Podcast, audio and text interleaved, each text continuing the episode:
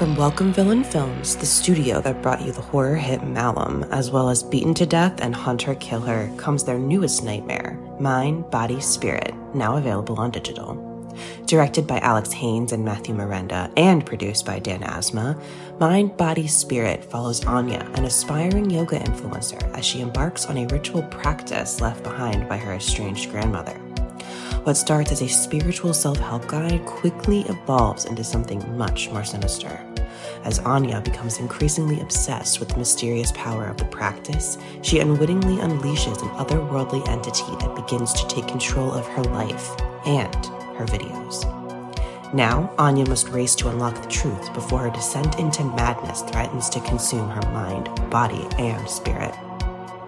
During its festival tour with stops at Chattanooga Film Festival and the Unnamed Footage Festival, Mind, Body, Spirit garnered praise from critics who call it a found footage version of Hereditary and a knockout found footage horror movie for the live stream era.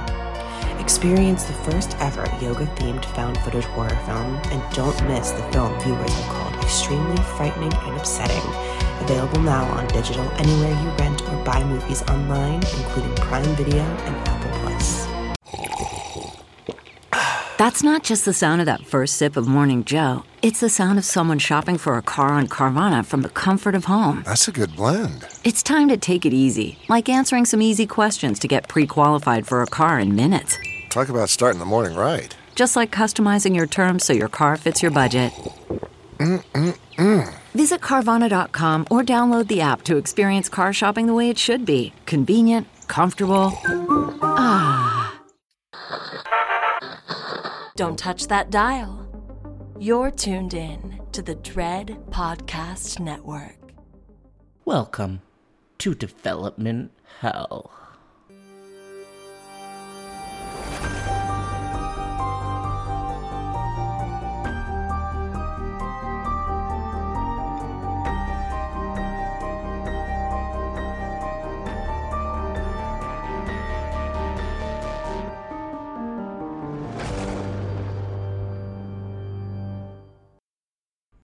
Every horror movie that hits VOD, countless others end up DOA.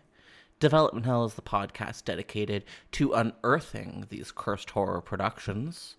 We're going to find out what went wrong and then decide if these titles still stand a shot at the green light. I am your host, Josh Korngut. I am the managing editor of Dread Central. I am also a filmmaker in Toronto, Canada. This podcast is a proud member of the Dread Podcast Network. Today, we're switching things up just a little bit, and we will be talking to the filmmakers behind the very terrifying The Boy Behind the Door. We are talking with David Charbonnier and Justin Powell about what it took to get this indie chiller made. If you haven't seen The Boy Behind the Door, don't worry, we're not going to be heading into spoiler territory, although I definitely recommend you checking it out. It is very intense and very scary. The Boy Behind the Door is available to own right now on Blu ray, so check that out any way that you can. And enjoy this interview with filmmakers David Charbonnier and Justin Powell.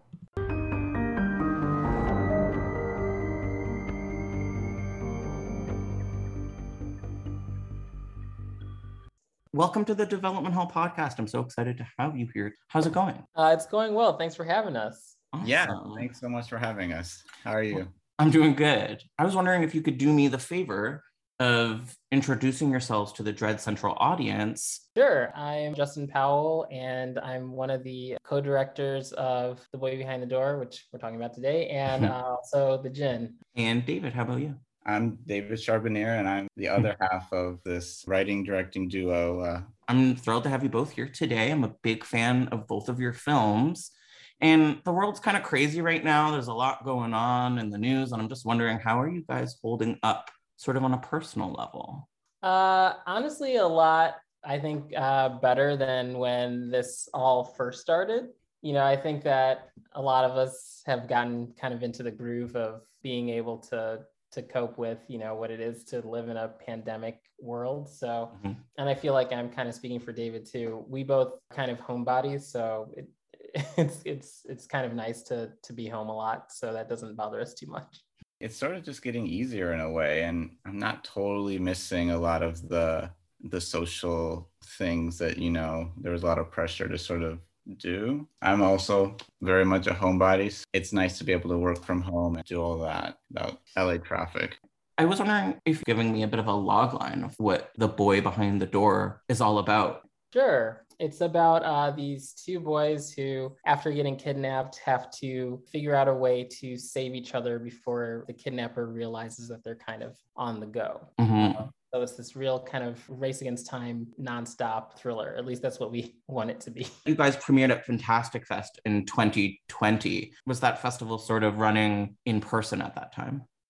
Justin, correct me if I'm wrong, but I think that was that was right when it was starting, kind of. I know we weren't we were not able to attend. Actually, I don't even know if they had an in-person one, to be quite Mhm. honest. It was it was totally virtual, yeah, because that was in 2020, and I think September of 2020. So it was very in the midst of the pandemic, so no one was going in person, and we were lucky that they had it a festival at all.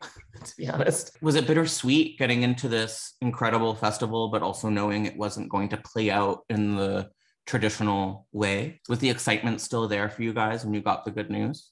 The excitement was definitely still there. I mean, it it's indescribable. It feels really good when, you know, your movie or something you worked on gets recognized, even in any sort of way. So we were super stoked, and Fantastic Fest is just such a cool festival. And going back to being homebodies, I feel like that was one of the things where it took a little bit of the pressure off, where we didn't, you know, we had to go through all that, uh, meeting people, talking, shaking hands on a show. So How how are you usually with that kind of a thing with networking and and the parties and all that?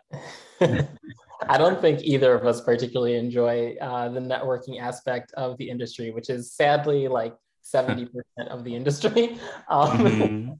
we really just enjoy, you know, creating and, um, you know, just the artistic aspects. I think that we've had to force ourselves to become a little more comfortable with um, networking and, you know, getting to know each other, but I don't think we'll ever really feel fully comfortable in those kind of environments, if I'm being honest. It seems like you guys have been working together for a while now. You have two major feature films, a couple of short films that I was noticing. How did you guys start working together creatively? Ooh, okay. Well, we've known each other actually pretty much our whole lives. Uh, we've been best friends since kindergarten.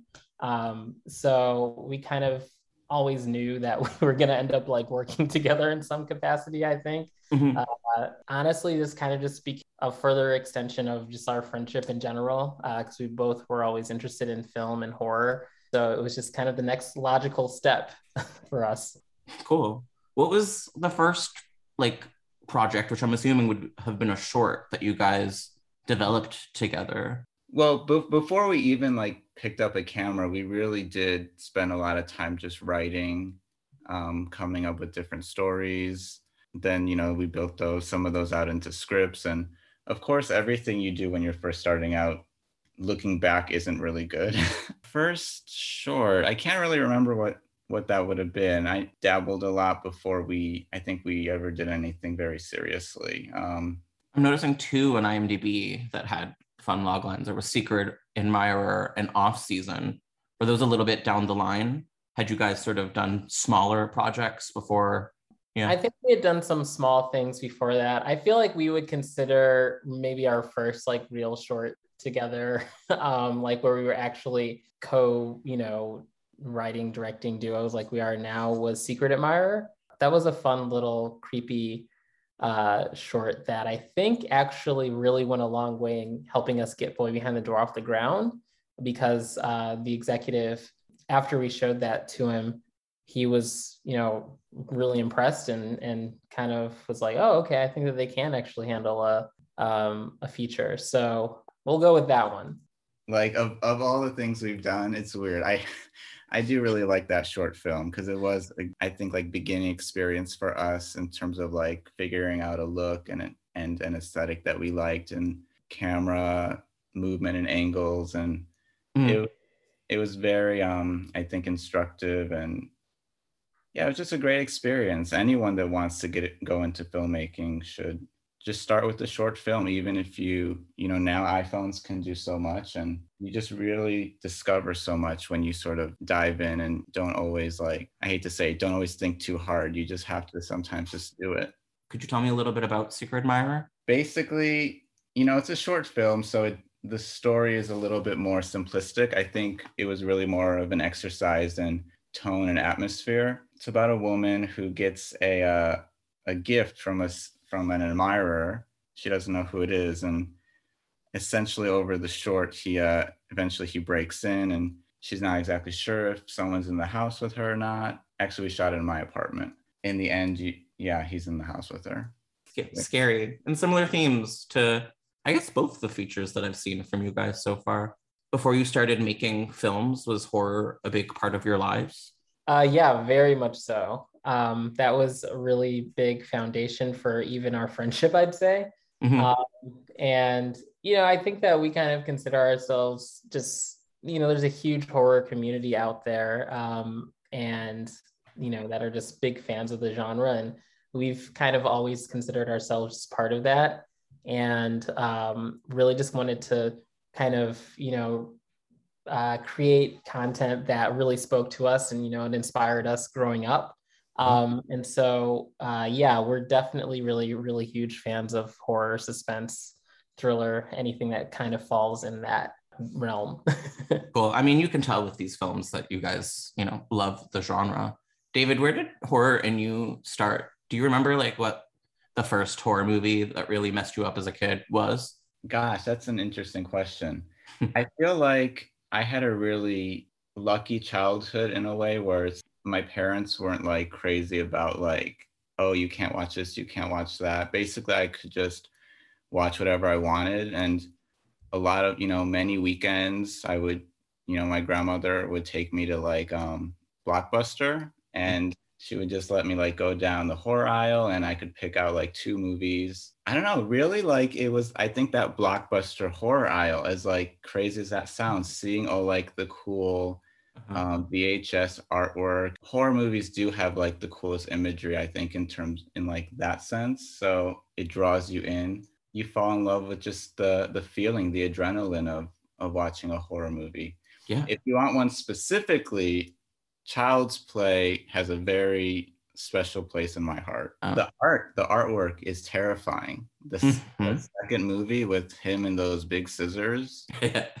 yes yeah, that was definitely one of those ones where I had to like bring up the courage to turn the box over. I feel like that one took a while. And even this, the yeah, the stupid tagline on that, which is like, "Sorry, Jack, Chucky's back." I was like, "No, it's too real. I can't do it."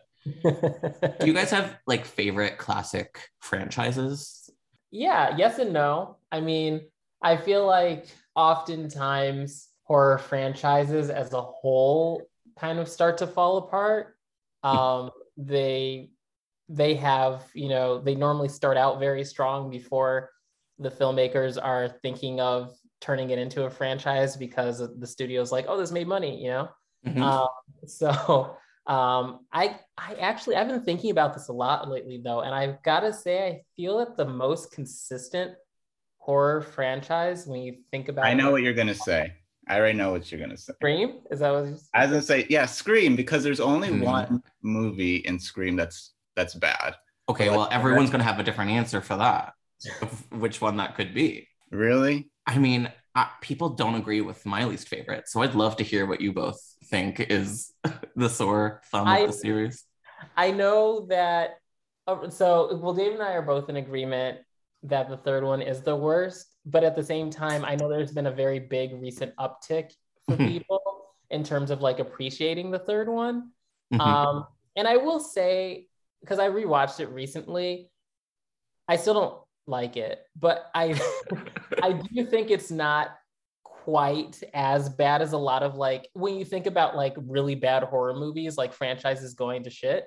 Mm-hmm. It's not like on necessarily that level, but I feel like Definitely.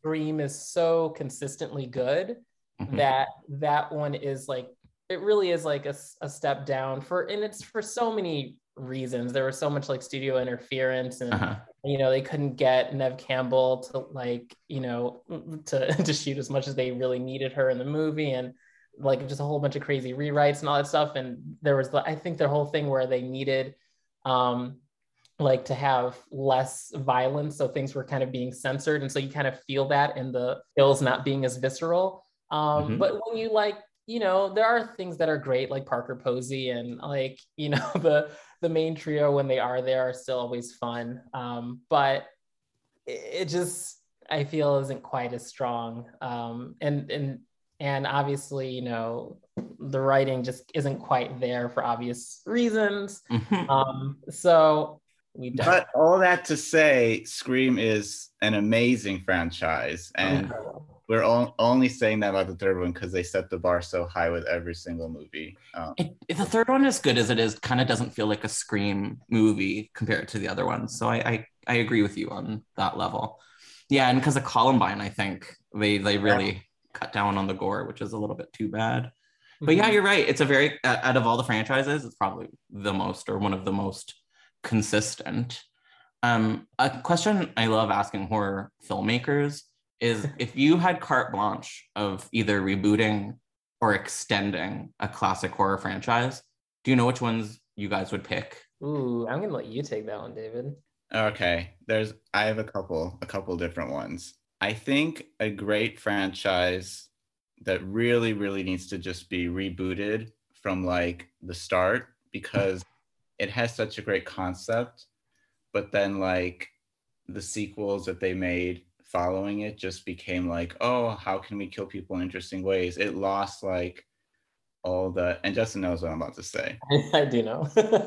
Is Final Destination Oh, let's start fresh with Final Destination the way they did with like Halloween and Scream. I feel an audience would really respond well to that because you have the nostalgic factor, you have the name, but like let's stop making it like silly the way that like you know the five sequels are or six however many sequels it's just kill counts like let's make it suspenseful let's let's get characters that you actually care about and and let's make it a little bit more i don't know not like so dreary and that yeah, the stakes of that kind of disappear with the other movies.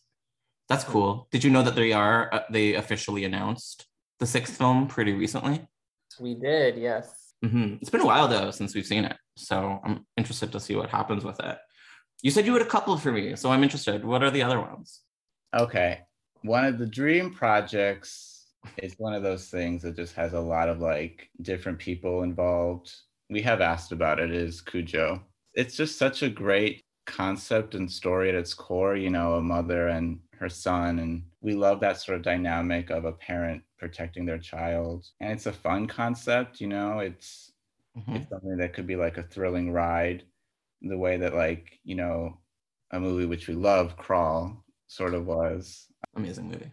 it's, it's yeah crawl was crawl's really great but it definitely could have that fun you know nostalgic factor race against time it's harder now though because you know audiences are more or executives are more wary of like violence with animals especially dogs. Dogs are very beloved even if they are rabied and killing people. Still Um, rooting for them. Yeah.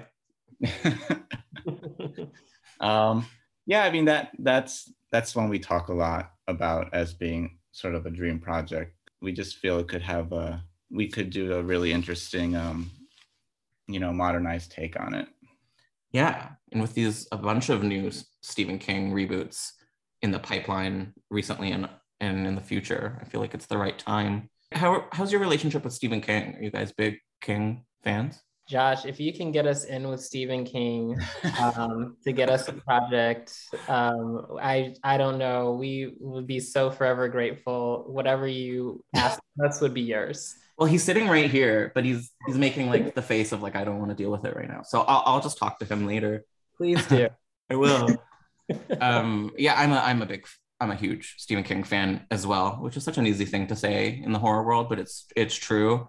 I'm the managing editor of Dread Central now, so basically like one out of every five articles I put out is Stephen King related, and you know what? They have to put up with that. If you had to pick a favorite King novel, Justin, what would it be? Ooh, I'm always going to be a sucker for misery. I think forever. Um, I'm just kind of in love. So I'm gonna go with that. And where do you stand on the film versus book controversy? I feel like people are very strong with their one or the other. Do you do you love them both or I, I actually love them both. I'm really good at separating, I think. Um, Mm. like, you know, the uh book mediums from like the uh like the film adaptations for for anything. I I actually had that same thing with Harry Potter where I'm just like, I just have to look at them as two very different, you know, entities yeah. you know, and in their own each in their own way have their own merits and um you know i was introduced to it through the movies per- so that was my first experience with it um Mhm. so so maybe that's why i feel that way also but O- so, okay, but ho- hobbling or axe, Wh- wh- which is the scarier of the two? i mean hobbling is I pretty think hobbling too. Yeah. It's I, I still can't watch it. And they don't really show it, but every time I watch that movie, I, I do not watch that scene. I can't do it. It's too much. It's Um, just because like Kathy Bates's performance is just like it's so wild. It's so great. Did you know they did a I think a Broadway adaptation of it with Laurie Metcalf and Bruce Willis? No. Doesn't that sound crazy? That sounds amazing. Yeah. And apparently he didn't like memorize his lines. And there's like these infamous days of Laurie Metcalf having to like give him his line on stage. I would just love to be there for that. Is it Yeah. on video somewhere. We have to find it. We have to find it. Yeah. Um, if I find it, I'll like literally include the audio in the middle of this for no reason. But David, I don't want to leave you out in the cold. You said Cujo is the one you'd want to adapt. But in terms of like your favorite book, is that it? Or would there be something different in the King verse for you? it's always going to be Cujo.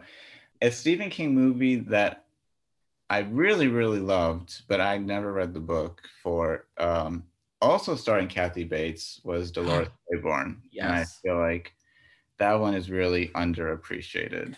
Yeah, because Misery is getting all the attention, and then Dolores Claiborne is just out here, you know, in, in the shadows. So good. the book's really good too. Not to be that guy, but I love it. My friend stole it from me from a, I don't know, like a secondhand shop once, and so reading it felt extra dangerous. I was wondering to pivot back to the boy behind the door. Where did the idea for that come from? What was the like the the root of that concept?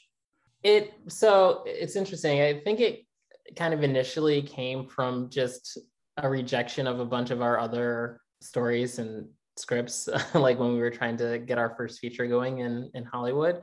Mhm. And uh, David and I just kind of naively were like, let's put together something that we think we can just shoot ourselves, not realizing that like having two kids at night in a horribly dangerous, you know, uh, subject matter is not uh, going to be cheap and easy to do.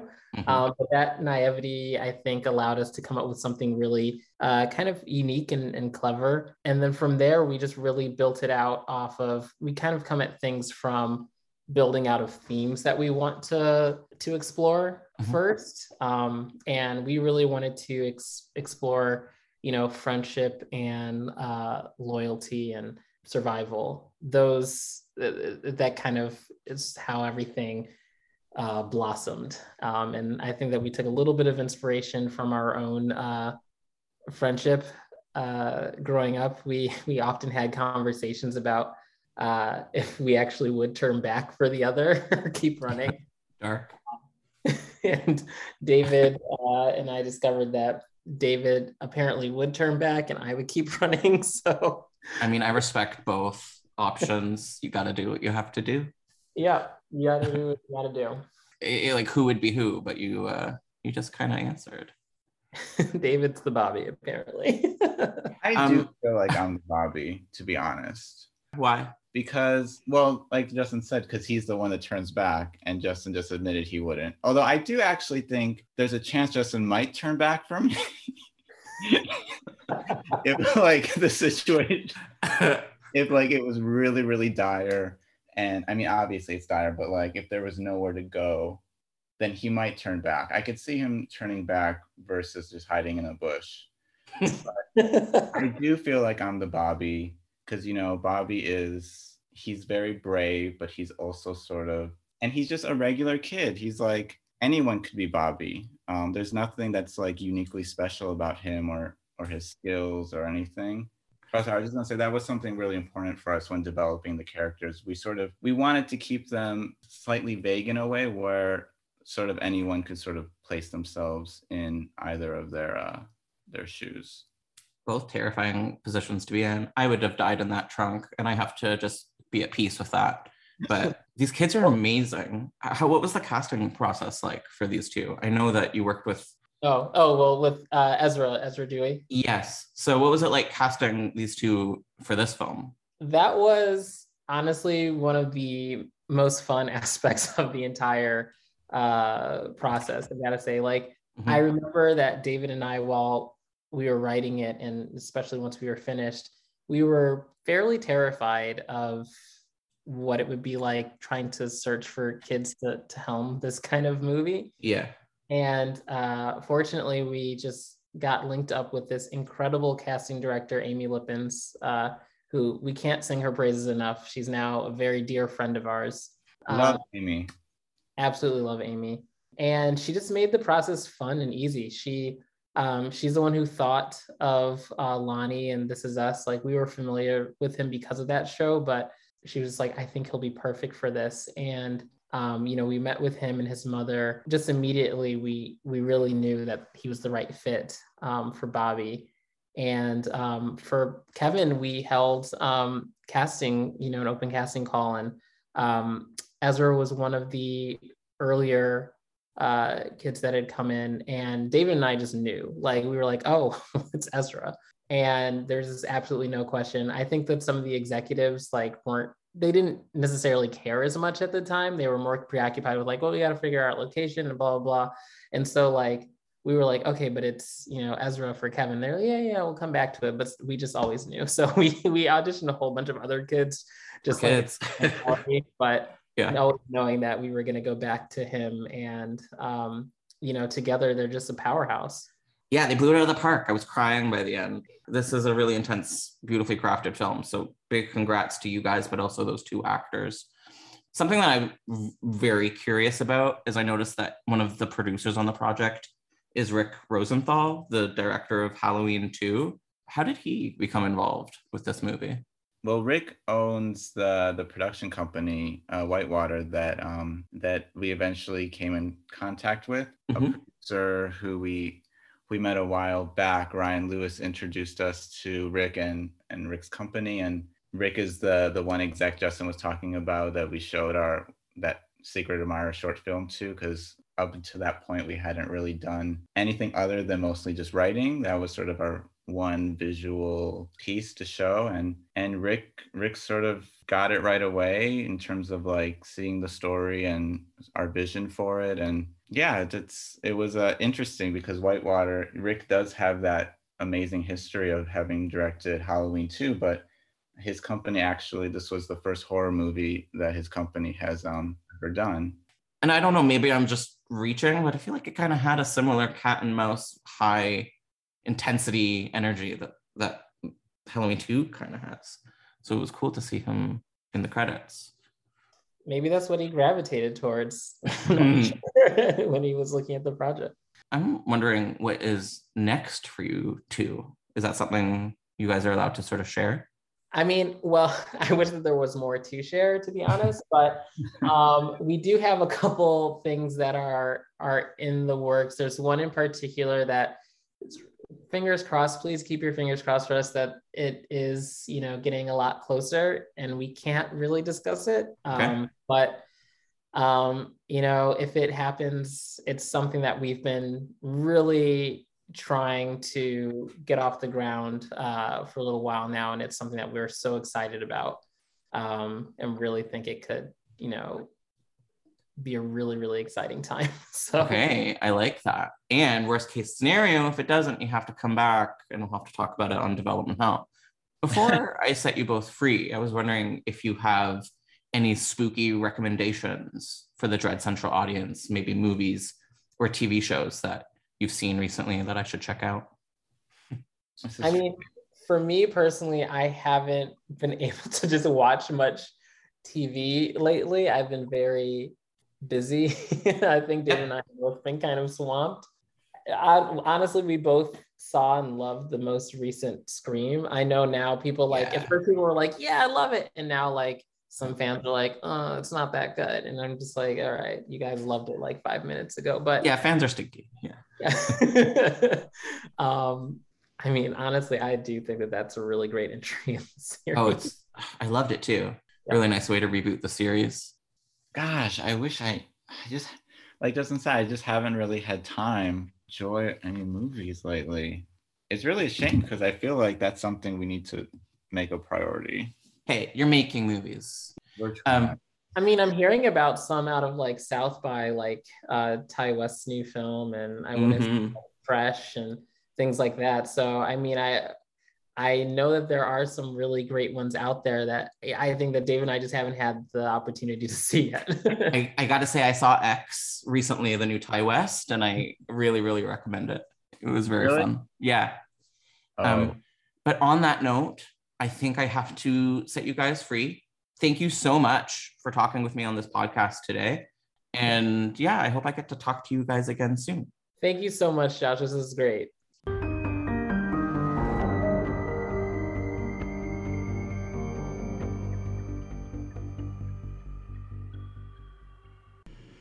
Thank you so much for listening to Development Hell.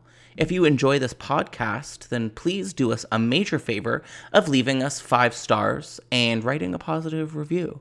It really makes all the difference in the world. We'll see you next week with a brand new episode of Development Hell. Thank you for listening to the Dread Podcast Network.